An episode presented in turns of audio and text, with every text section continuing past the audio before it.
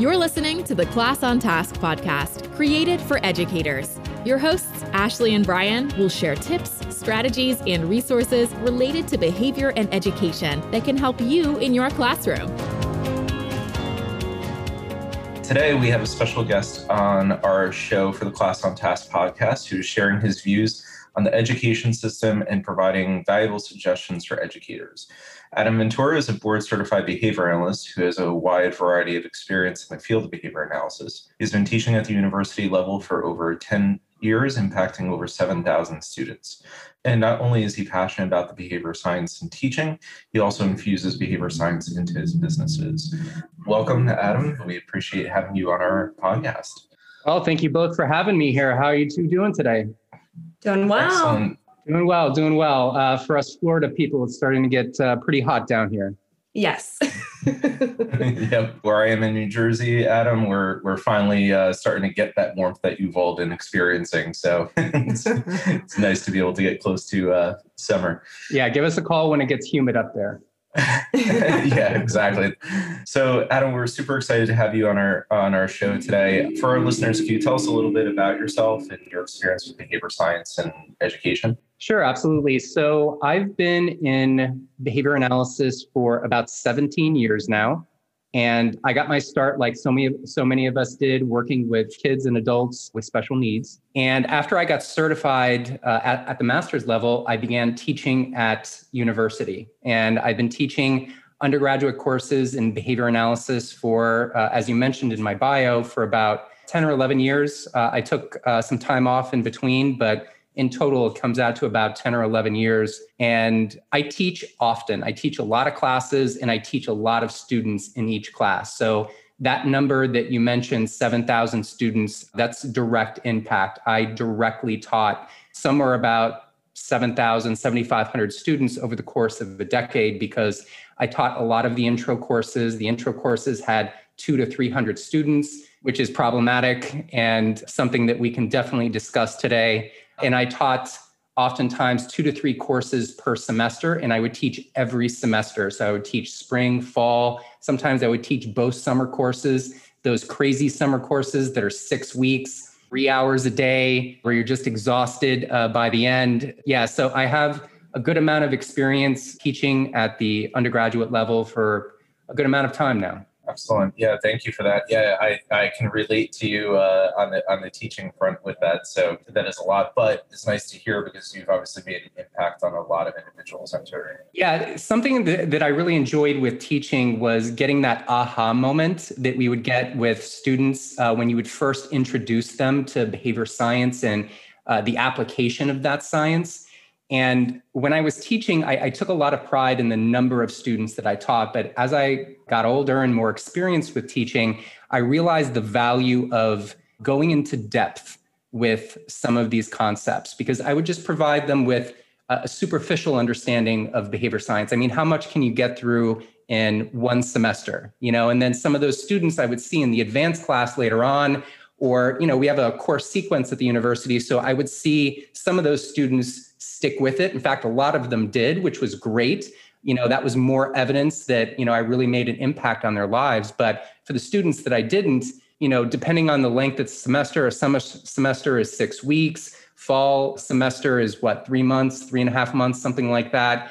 You know, can you really gain a mastery of those topics in three and a half months? And then, more importantly, does that information maintain over time? Does it generalize to other areas of their lives? Things like that. So, those are some of the topics that we can discuss today. But I would say that my interest in teaching really evolved. So, in the beginning, as I said, I was super interested in contacting as many students as I could. And as time has passed, I've really developed an interest in going more in depth into expanding students' repertoire of understanding with regards to behavior science and human behavior in general. All right, Adam, I think that was a great point that, yeah, you can teach a lot of students, but the amount of content that you're able to, to teach and how in depth you're able to go and the quality of that content really is important. I know from what we've discussed before, your view on the education system may be a little different than some traditional opinions on the education system. So, do you mind sharing a little bit about your perspective from a behavioral standpoint of what you think about the education system? Sure, that's that's a loaded question. So let's see how I can organize all that information. And we're jumping into it. yeah, and it's interesting the way you pose that question too, because I would be curious to see uh, survey data on how the rest of our country feels about the current state of our education system. Because I would imagine most of them would think that it's not it's not as healthy as it could be right now. Yeah. So, based on my experience, based on my education in behavior science, I, I, think that there's two fundamental issues that we're running into with our education system here, at least in the United States. And that is how to teach and what to teach. So, I think what to teach didn't used to be as much of a problem.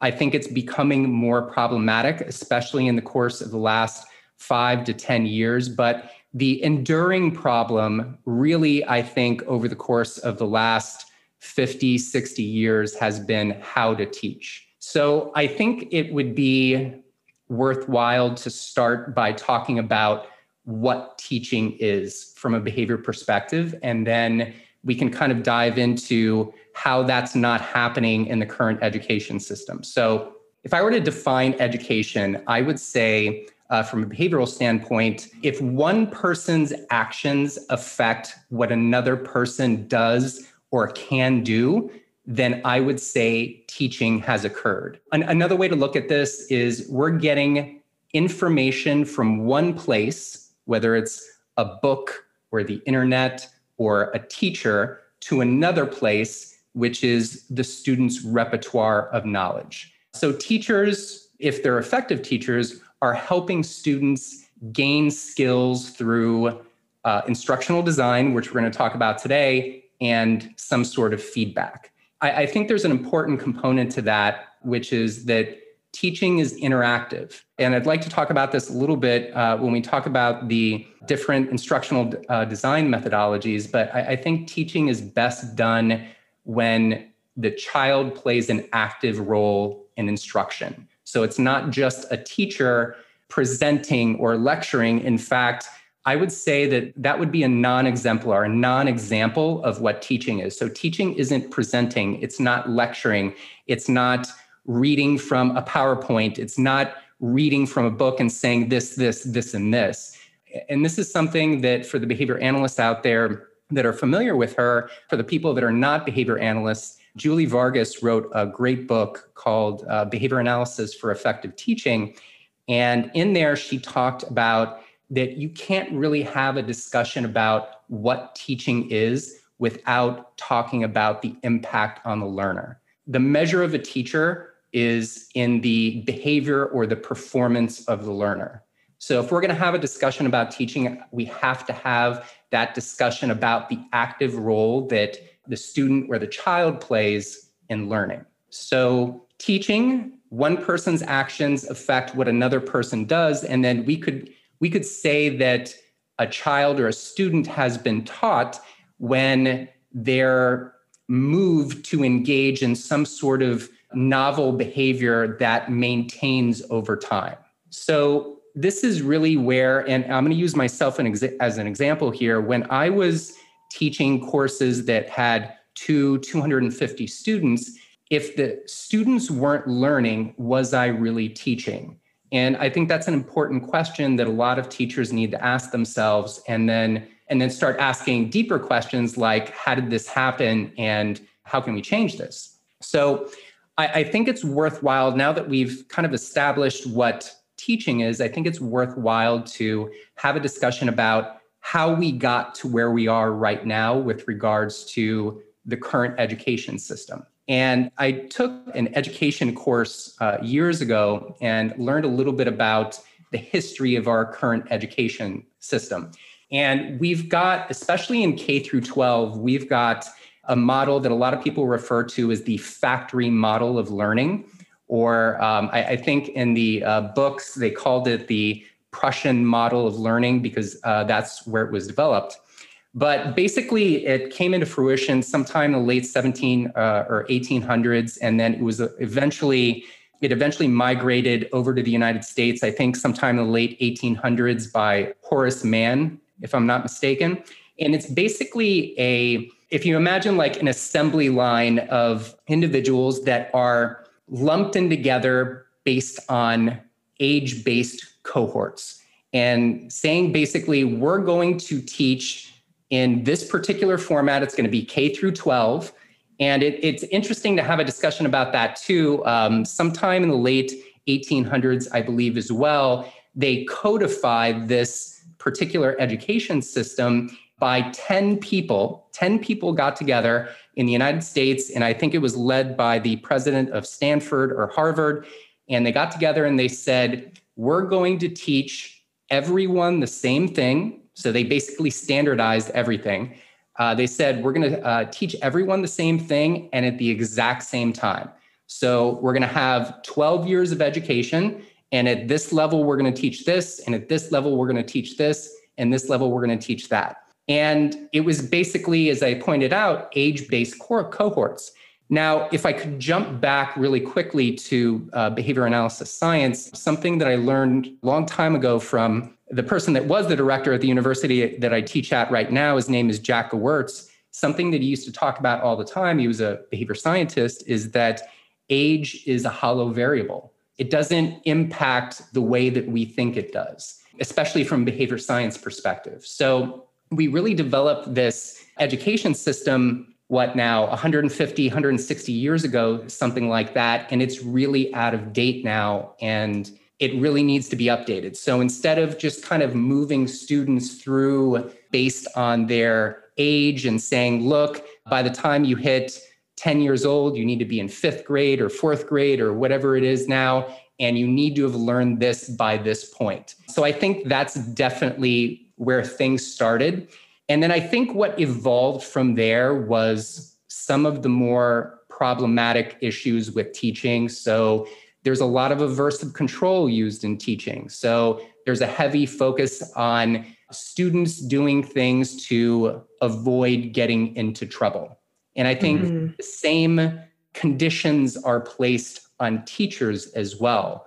And I, I, really don't want this to be an indictment on teachers at all. I think that there are so many great teachers out there. In fact, I think most teachers out there are phenomenal. I really think this is more a cultural problem with the education system than it is with anything else. I'm glad you said that too, because you know, having this topic, I don't I don't want to offend any teachers or make any teacher think, oh, I'm not doing what I should be doing. So that's a great point to make. And it's crazy thinking how long we've had the school system set up like this where everyone's classified by grade and you're expected to meet whatever the standardized expectations are per grade level per age and the punishment part of it too i feel like a lot of teachers are they do things so they get the perfect score or they're doing things to avoid getting that mark off on their observation for the principal and same thing with the kids. We've had another episode earlier where we talked to Dr. Gavoni about punishment with kids, even like kids are avoiding having to go to the principal's office or the first go-to thing is always kind of that consequence of punishment of okay you lose recess or you lose opportunities to earn whatever it is. So i think that's a, a huge huge issue. Yeah i can agree more. Absolutely. There's there's a ton of use of uh, aversive control and then if we think about like the ways that we try to fix the educational system and if we're talking about fixing the educational system i think it's important to talk about what our goals are. But whenever we try to fix the education system what are the things that we do? We throw money at it. We try mm-hmm. to extend the amount of time that students are in class. Say we're going to uh, we need to have longer school days. We need to have longer school weeks longer school years. And then we start comparing ourselves to other countries and saying you know mm-hmm. what this country yeah doesn't have a summer. Kids should be taught year round. And then again, they go back to, well, we need more money in education, we need more training. Now, all of those things can be helpful, but I don't think that they're going to be as useful as people think unless they focus on instructional design. And I, I, think that this is where we can really start diving into the meat of the issue with the educational system, which is the lack of programmed instruction. And this is something, so we're all behavior analysts, and uh, this is something that B.F. Skinner talked about on several occasions. He wrote a book called The Technology of Teaching. He's written several articles on the state of the American educational system. In one of those articles, he talked about four specific things that we can do better. One of the first things that he talked about was be clear about what we want to teach And I think that kind of dives into what we want to teach. So, from organizational behavior management standpoint, we talk about pinpointing, being specific about uh, what you want to teach. Some other things that he talked about was programmed instruction, making sure that you break down complex skills into step by step fashion. And then something that he talked about that we alluded to earlier that I think is really important is students learning at their own pace. That is so, so important. So we've created this system, this K through 12 system, where kids have to get through kindergarten and they have to learn this, this, this, and this. And in first grade, second grade, all the way up through junior high and high school. And this creates two unavoidable problems. The kids that are falling behind have a problem keeping up, and the kids that are way ahead are held back because they have to be they they're stuck in this particular age-based cohort and they're lo- not allowed to move forward. Now, there's some programs out there, there's honors programs, AP programs, gifted programs, some kids, you know, skip grades and things like that, but that's rare. So I, I think something that uh, Skinner talked about that I think would be a very viable solution right now would be the focus on children moving at their own pace. And I, I don't want to restrict this to just kids. I think the same issue occurs throughout education. So whether it's K through 12 or undergraduate or graduate years. And, and we see this a little bit more uh, for those of us that have a PhD, understand that you certainly move at your own pace there. Um, yeah. Yep. yeah. A lot of people get stuck there for, you know, half a decade, a decade, and then never leave the program. But I, I think that that would that would be an important solution that we could talk about right away that would make a, a pretty big difference.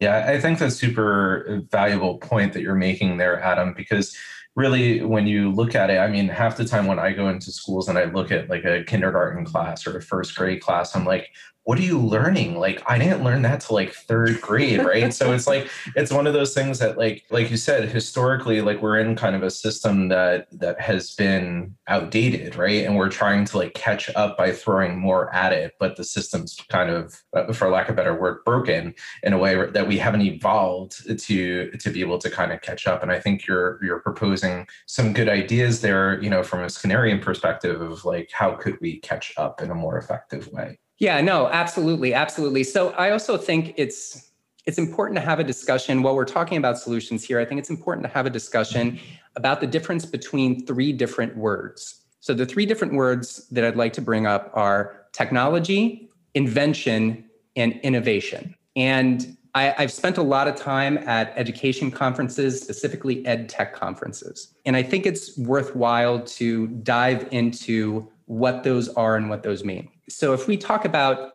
maybe it's better to start with invention. So let's start with an invention. So an invention is some sort of new device that we create.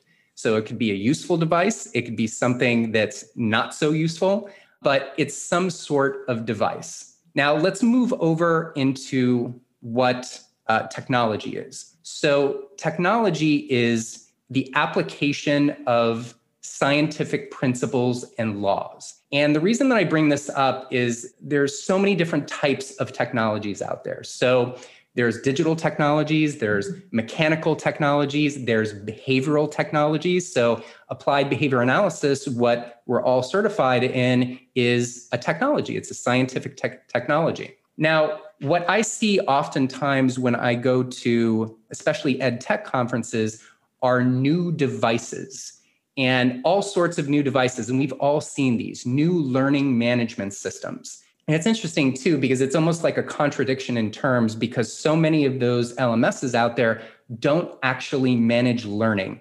They manage administration behind learning, right? So, so many of these new companies are coming out with ways to store data and to upload documents and to send out messages on an internal messaging board. And that's fantastic. That can make a teacher or, an administrator's life a lot easier. But is it really an innovation in learning? And I think that's this is where we get to that third word, which is innovation.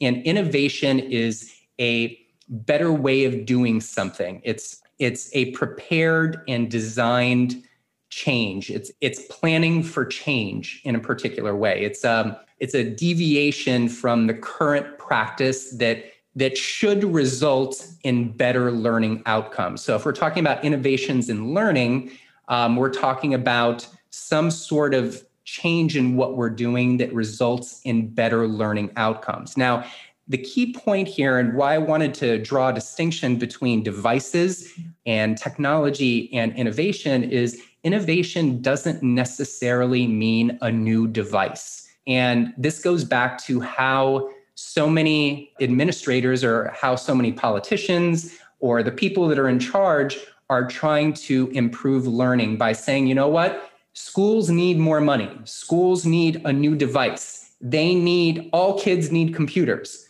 Okay, well, I'm sure computers would be helpful, but what about the design of that instruction? And I, I really think that's where applied behavior analysis and some of the sub technologies that we've developed like precision instruction, direct instruction, personalized system of instruction can really come in and help out.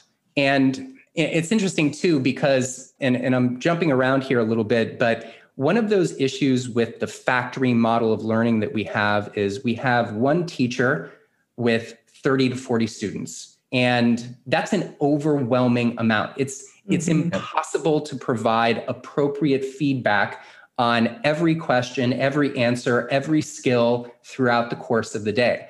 And this is where new devices like computers, tablets, the internet, all the different programs that we've come up with can really jump in and help. Now, they're not providing the instructional design. We need instructional designers to step in and say, look, this is how the device and technology should work. But the key point to devices and that type of technology is it can help scale. So one designer, one instructional designer can sit down with computer program, a competent instructional designer can sit down with one computer program, design it in such a way that the students receive the feedback that they need at scale.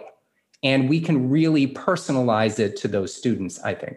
I think that's a really, really good point, especially about the feedback. I know when I was teaching, there were several different programs we were using. And even now, when I'm in the classroom, I'll see students who are using a computer program and I'm watching them and they're just clicking the next arrow and they go to the question, they read it. Sometimes they guess, sometimes they get it right, and they're clicking through, but they're not getting that immediate feedback. Or if they are getting feedback, it's no, you're wrong. Here's the right answer. And then they keep going and then it progresses to the next lesson. And there's really not that part that you're talking about, the more the instructional design, where they're getting more feedback, more practice, having to kind of master it before moving on to the next level. Yeah, I think that's a really important point. And you mentioned a key term there, which is mastery of skills. So I think that's worth having a quick discussion about as well. And uh, there's so many different definitions of mastery out there. So I'd like to propose different elements of mastery. So, when I look at this as kind of existing on this uh, continuum, and it starts at the beginning with competency. So, I, I see if you or anyone else wants to perform a skill, we should be able to do it competently. And from a behavior science perspective, I would say that's performing the skill accurately. Mm-hmm. So, okay, great. We can perform this skill accurately. Then, as we go down that continuum, the next level I would say would be fluency. So at this point, now we can not just do it accurately, but we can do it accurately and quickly. So fluency is that interesting combination of speed plus accuracy. Then we get into different components of mastery. So maintenance. Does this skill maintain over time? Generalization. Does it occur in other places with other people? Automaticity. Do they have to spend their energy? Do they have to attend to the task while they're doing it? And I think the beginning of the that continuum is competency and I think the end of that continuum is independence. I think that they if someone can do something quickly and accurately it maintains over time. They can do it in different places and they can do it independently. I think they've mastered that skill. And to bring this back to the education system and talking about the goals of the education system, what are the goals? And I think the most important goal of, of any education system in any society is to produce independent functioning members of society that contribute to that society in some way. Now, is the current education system supporting that? And this goes into what we're teaching. Do we teach kids, especially at an early age, the skills that they need to be independent, functioning members of society that contribute to that society? So let's think about some of the things that we do, because I think that there is an undeniable link between K through 12 and college. I think college has become such a big deal over the course of, especially since the beginning of the century. Everyone should go to college. Um, that's the big banner phrase, right? Everyone yeah. should go to mm-hmm. college. Should everyone go to college? I don't think so. I don't think every single person should go to college. So let me see if I can connect some of these dots here. So we teach certain skills to uh, students throughout K through 12, and then they get to the end of high school and we ask students at that point, at like 17 or 18 years old, to make a life changing decision. We ask them to make a 50,000 to $100,000 decision at yep. 17 or 18 years old and say, you know what? We need you to take on these loans for the next four years. And we promise that things will be great afterwards regardless of what degree you get, uh, regardless of what you're studying, everything will be fine. And then we extend school, and now uh, we're pushing a lot more for graduate degrees. And I think, you know, I, I think we could look at this and say that it's almost an an extended adolescence where we're not pushing people to become independent functioning members of society we're teaching them to say, hey, stay in the system. The system will continue to take care of you for a long time. And I, I think that's the incorrect goal. I, I, definitely will say, you know, even with working in colleges too, that I feel like depending upon what industry you go into, right, that bachelor's degree is the new equivalent to a high school diploma. You know, even to a lot of times a bachelor's degree isn't enough, right? You need to continue going further on to to graduate school. And, you know, I, I, think you're right. Bringing it back to teachers, our end goal is for everyone to be successful, independent, functioning members of society. So I think one of the things that I'd be interested to hear from you, Adam, is how kind of fitting this all together, how can teachers evaluate the efficacy of what they're doing in terms of their their actual teaching, right? Is it that end goal of them getting into college or getting a job or, or what do you think? Yeah so i have a lot of sympathy for the teachers because they're in a tough spot.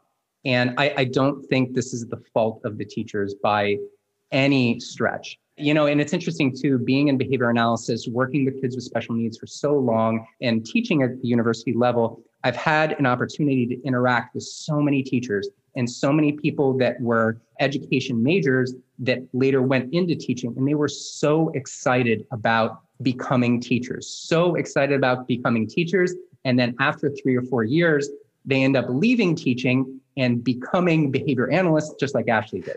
um, and just, and you know, I, I think at some point we have to take some time and talk about the contingencies involved with teachers. And mm-hmm. I, I, really feel like this is more of a cultural problem uh, than it is with teachers. Teachers are I, don't want to say a victim, but they're subordinate to their the contingencies in their life, right? And so often, you know, I see teachers being blamed for some of this, and the focus being on teachers and saying either we need to train teachers better, we need to pay teachers more, we need to get teacher certifications, all sorts of things like that. Teachers' unions, which is a whole nother discussion. But I, I really think this is a cultural problem that needs to be changed at the cultural level. And I think that starts with individuals. I'm a big proponent of school choice. I think school choice is huge. I think that uh, ties directly in to selectionism. Let variation take its place. I would love to see more, as we talked about earlier, innovations in education. And I think that comes a lot from school choice. Let mm-hmm. parents send their kids to the schools that they want. And what we're going to see is the bad ways of educating students will be selected out. Something else, you know, uh, I was talking to somebody about this the other day, and we were talking about the possibility of getting rid of credentials. So, what would happen if we got rid of degrees? Just said no more degrees. And what if instead degrees were replaced with scores? And we replaced them with standardized scores in different areas. So I'm not suggesting something like the SAT or the GRE or something like that, but what if we did that? What if we created scores in different skill areas and the teachers could be evaluated based on not just those outcomes, we could also evaluate teachers by the behaviors that they engage in. Obviously, we want to measure both, not just outcomes, but behaviors. But you know, what would happen if we got rid of degrees? What hap- what would happen if we got rid of high school degrees and we just said this student scored at this level in this particular area, this student scored at this level at that area? I'm curious to see what would happen. You know, what would happen at the college level as well? That would be huge. Would students start making those fifty or hundred thousand dollar decisions if they knew that at the end they're they're going to be uh, judged based on their scores? I don't know. I think that would be an interesting experiment to try out. It's a very interesting perspective for sure. it makes me think of too how some kids they're way stronger in math than they are in reading. But like you said earlier, everyone, if you're in third grade, you have third grade reading, you have third grade math. But there are students who are more of a fifth grade reading level or a second grade reading level. So I think kind of going back to looking at the system and how it's set up by grade level and age range and all the expectations. I know there was a study called Project Follow Through. It was one of the largest, most extensive government funded education research studies that compared 22 different models of instructions. And the results showed that one model of instruction was the most effective, which was direct instruction, which you kind of hinted at earlier. However, we're not using that. So the government put all of this money into this huge research study and it wasn't implemented. So I just wanted to see what your thoughts were on that and maybe a little bit more about direct instruction. Sure. Direct instruction is really uh, just kind of like scripted learning. And you and I have had that discussion about that project follow through. I believe that study occurred in the late 60s, early 70s, something mm-hmm. like that. You know, it's a real shame too because the data is there the data shows this is the type and and by the way for the people that don't know out there direct instruction is a type of uh, behavior analytic technologies. So so direct instruction derives from behavior analysis. But the data shows for anybody that's interested can go out there and find it anywhere uh, the project follow through data by far the most successful technology on that graph was the use of a behavior analytic technology namely direct instruction. And we're not teaching our instructors behavior analytic technologies. We're not teaching them the other ones as well, precision teaching, which focuses on uh, pinpointing, being specific. It focuses on fluency. We're not teaching personalized system instruction that focuses on uh, students moving at their own pace.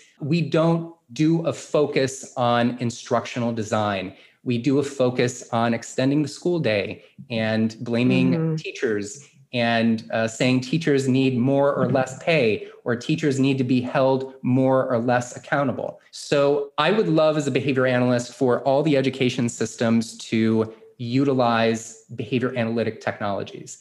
But I, I don't think the way to get there is to impose this on every school system around the country. Mm-hmm. We're all behavior analysts. We know how this works the use of aversive control, if you force people by way of coercion, it's not going to work. I think, and I'm, i want to swing back around, I think this is where school choice comes into play. Let the bad educational methods be filtered out. And I'm going to use a, a weird analogy here. So I'm going to use a sports analogy. I'm going to use the NFL. So the NFL is often referred to as the copycat league. So there's 32 teams in the NFL, and they have a very specific, easily identifiable way of figuring out who are the most successful teams, who wins the Super Bowl. And then what happens is after that team wins the Super Bowl every single year, the other 31 teams look and say, what did they do? And then they start copying those things. And the teams that are, that are the most successful most often for the past two decades, it's really been the New England Patriots. But uh, the teams that are the most successful, the other teams look and say, we're going to try to do that. We're going to try to create a version of that. And I, I really think that would be one of the biggest solutions I would start with right away is say, you know what? Let's implement more uh, school choice. I love charter schools. They're coming up with so many different innovations in educations, different ways of doing things that produce better outcomes. I'm not for a nationalized program of education. I think if we created more competition with regards to school choice, that would result in better overall scores throughout the country. So I, I think that would be uh, one of the first things that I would do. Obviously, if I was the what do they call them uh, the education czar something like that i would push for the use of behavior analytic technologies but i think we've all known really clever really creative behavior analysts really clever teachers that have come up with their own ways of utilizing the principles of behavior to teach students better. And I think we should give teachers and administrators, school administrators, a lot more leeway to figure those things out themselves. I, I, think it's important to have a discussion about what we want to teach. And I, I think we should connect that back to how we teach. So I would love to see more functional education. I think we've stopped explaining why we're teaching things. So, some of the things that we teach in school, we just say, just because I said so. This is important I said yeah. so. And I, I had, uh, when I first got to college, I had this great math instructor, and he was really funny. And he used this example about how he used to teach kids that were part of the juvenile detention system in Florida. And he was struggling teaching um, some kids that had been arrested for like minor drug charges. So, what he did was he sat down with one of them and he said, Okay, how do you sell drugs to somebody else? And he had had him pinpoint how he sold drugs. And then he said, Okay, how much are you going to sell to each person? And he said, I'm going to sell this. And he goes, How much? How are you going to price it? and then he walked him through something that he was interested in. And I want to be very clear here. I'm not encouraging anyone to go out and sell drugs, yeah. but yeah. I thought it was super interesting. He, he found something that the student was interested in, which was selling drugs, and he walked backwards. And he used what, what I would consider to be functional education. And I think we can do the same thing with a lot of students and say, what are you interested in? Are you interested in flying a plane? Yes, I'd love to learn how to fly a plane. Okay, so let's sit down here inside a plane. Obviously, this isn't logistically feasible, but uh, maybe it is with VR or something like that. But let's sit down inside a plane and okay, this is the gears, this is how you navigate, this and that. Okay, well, how can you become a better navigator? Well, you're going to have to learn a little bit of math and whatever other skills they teach there, aeronautical engineering, whatever it is, mm-hmm. and kind of walk backwards. Same thing with kids that are interested in cars. So, oh my gosh, I love a car. Well, let me teach you how the car works. And during that process, I'm going to teach you what a screwdriver is and what a wrench is and the function that it serves. And something that I think we forget oftentimes is the world isn't filled up with matter, it's filled up with the things that matter. So, for example, like, and I know this is an audio podcast, but uh, you can see what I'm holding up here. I'm holding up what most people refer to as a cell phone but it's not really a cell phone. It's something that we use to communicate to other people with. Same thing with this. So if I pick up this, we most of us would refer to this as a pen. It's not a pen, it's something that we write with.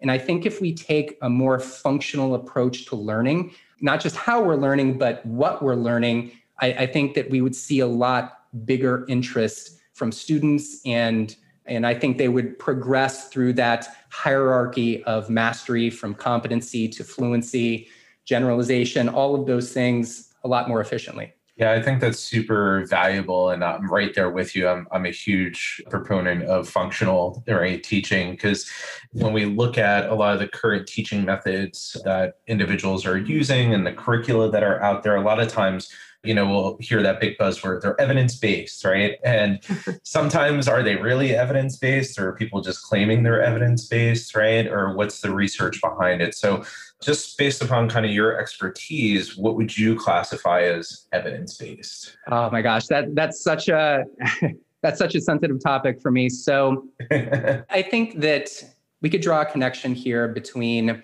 education research and psychological research. And I'd like to draw a distinction between behavior analytic research and mainstream psychology research. And I think one of the big differences between the two is in how the research is done. So, in behavior analysis, we take an inductive approach to research. So, we go from small to large. We, we make the fewest assumptions. So, we start by saying, we just want to figure out how organisms behave and we're just making one assumption that there's something out there to figure out. So we take that assumption of determinism, that there's some sort of order in how people behave and how people learn. And that's kind of the fundamental structure of an inductive approach. So we go out and say, all right, let's just see what happens in the experiment. And then after we see the same thing happen over and over and over and over again, we expand that out to other areas. So small to large. In other areas in mainstream psychology, they take a different approach. They take a deductive approach and they come up with hypotheses and say, I think this is the reason for this. So I'm going to go in and test it. So it's a lot of times a solution in search of a problem. And I think education research and what a lot of people uh, define as evidence based in education suffers from the same problem where they come in and say, I've got this great learning technology, let's see if it works. Instead, I think we should be moving from small to large instead of large to small and take these basic principles that we understand. So, basic principles in behavior analysis positive and negative reinforcement, extinction, uh, stimulus discrimination, motivating operations, the things that we understand as behavior analysts, and expand from there. And that's really what behavior analysts have done over the years. People like Ogden Lindsley with precision instruction, the Keller plan, personalized system of instruction, direct instruction, what Ashley, you and I talked about a little while ago. So, all of those technologies expanded out from the basic principles of behavior science, where so many of these other systems out there that we hear about have not expanded out from there. They're ideas that people came up with and said, you know what? We could teach this way and let's see how it goes. Let's pilot it with a group of students and hope for the best. And oftentimes it doesn't work out. So I, I think it's important to draw that distinction between an inductive and deductive approach to what we consider to be evidence based. I'm not sure if that's what you were referring to or not, Brian, but I, I think that's where I would go. Yeah, no, definitely. I, I, think that that paints a clear picture, and I agree with kind of starting with the basics, right? Starting with something small and and fine tuning it before we push it out to the masses, so to speak. Yeah, no, absolutely. So you've given a lot of suggestions on kind of what we should be focusing on or how we can change the school system. But I know a lot of teachers who are in classrooms and they're not the decision makers and they're having to listen to admin making the decisions or they have to accept whatever curriculum that the district puts in use. Do you have any tips specifically for the teachers who are in school systems to try to implement more of the behavior technologies and different instruction in their classroom? So, teachers are limited in their resources. And I, I, speak to so many teachers who tell me the same thing. I do the same thing for my classes um, where they end up spending money for all this money that gets spent around the education system. So many teachers out there end up buying their own materials. Mm-hmm. Um, but I, I think that there's, I think there's a cheaper way of making a difference in the students' lives. And if I had to boil it down to one thing, which I don't think is a great idea, but uh, the top tip, I guess, I would give is in the area of feedback. So, the type of feedback that they provide on a regular basis to the students, I think could make could be the most impactful strategy that teachers could use.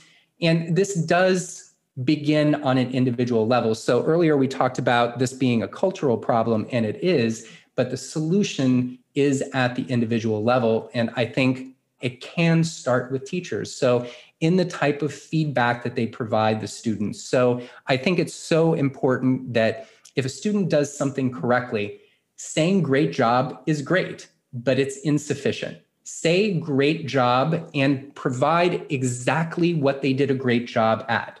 So, in behavior analysis, what we refer to is descriptive verbal praise. So, when they're interacting with the students, if they do something correctly, use that as an opportunity to jump in and say, great job and you know switch up your praise make sure that it changes from moment to moment but jump in and say great job for doing this or for doing that or great job at this or great job at that and it works the same way when they provide constructive feedback so that's providing positive feedback but if they're providing corrective or uh, constructive feedback make sure that it's it's useful in some sense. And really, when you think about what feedback is, it's information transfer from a provider to a recipient. And the information that you provide, so if it's constructive, you can say, that's not correct, but say, that's not correct because, and explain what was incorrect. And then, most importantly, provide them with instruction on how they can make it better.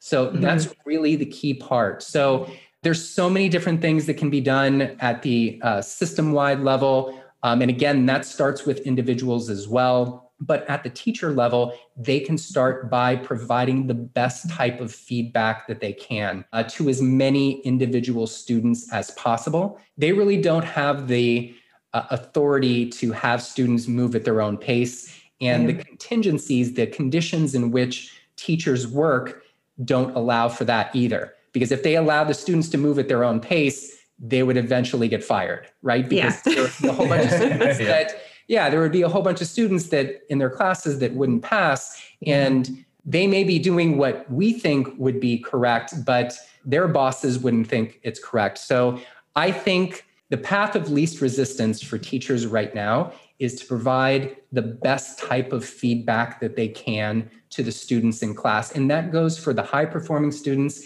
as well as the low performing students.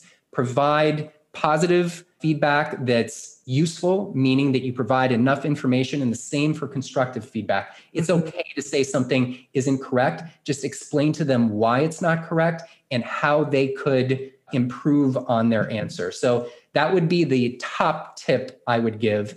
And I, you know, I would also encourage them to talk to their bosses, their administrators, speak to their teachers' unions about you know the importance of using instructional design in the classroom spend more time and effort on designing instruction on programmed mm-hmm. instruction as opposed to focusing on devices we need innovations in learning that i hope spring from behavior science not just a MacBook in the class or an iPad or something like that. Yes, that can help scale, but that's not going to make the big difference. The big difference is going to be made with instructional design. Yeah. And I love that you said feedback because it really does come back to providing that feedback and having it be valuable feedback. And even from the beginning, when you were talking about what the education system is like and not like, or even teaching, how teaching is not just lecturing, it's not just reading from a book and you need a lot of that active responding and the students being actively engaged. And the more actively they're engaged and participating, the more opportunity you have to provide feedback. So I think that's really, really valuable. And thank you so much, Adam, for everything you shared with us today. It's super, super valuable. And it does make us all think uh, a little bit more about some of the points you made and definitely kind of, you know, replaying this and pinpointing different parts where you know you want to ask those questions and talk to your admin and ask more about what behavioral technologies you can implement in instructional design so so adam are there any resources you suggest educators look into related to instructional design or some of those behavior strategies you mentioned yeah, so I this is something that uh, any teacher out there can do is they can look up some of these uh, technologies that we've discussed. So they can look up uh, direct instruction, they can look up precision instruction, they can look up personalized system of instruction, they can look up some of the schools that are doing this. So there's a fantastic school called the Morningside Academy that I think some of us are familiar with. They produce superstar learners at that school. So and they actually provide uh, training classes, or at least they used to, I'm not sure. And I believe they're located in Seattle, Washington. So uh, they may be doing online courses. So I would strongly recommend to any teachers out there that are listening to check them out. And again, read up, watch YouTube videos on direct instruction, PSI, and uh, precision instruction, and learn about how you can implement those strategies with uh, your kids in the classroom. Excellent. And Adam, you've been a fantastic guest on our show today. You know, our listeners, if they wanted to follow up with you to be able to further have conversations regarding instructional design and, and technology in schools, is there any way that they can connect with you or, or find you? Yeah, absolutely. So uh, they can reach out to me. I'm on LinkedIn, so they can reach out to me through LinkedIn or they can uh, contact me directly through email at adam at buenoventures.com. I'd love to uh, interact with any instructors out there and help them get connected with some of these uh, teaching technologies that we've discussed. Excellent. And we'll have those uh, for our listeners, those links in the uh, notes uh, for the podcast as well. So you'll be able to have access to them. Adam, Ashley, and I thank you so much for being on the show. And we definitely probably would love to have you back at some point too to share your wisdom, since you, you do have a lot of knowledge in, in various areas that I think teachers can find very useful thank you for that uh, descriptive verbal praise. I appreciate it. You're welcome. Thanks for listening. Make sure you subscribe to this podcast so you never miss an episode. If you found value in this show, please leave a rating or share it with a friend. Resources mentioned during this episode and links to our social media pages can be found in our show notes. If you want to learn more about how Class on Task can make a difference in your classroom or school, check out our website, classontask.com. Thank you so much for joining us today, and see you next time.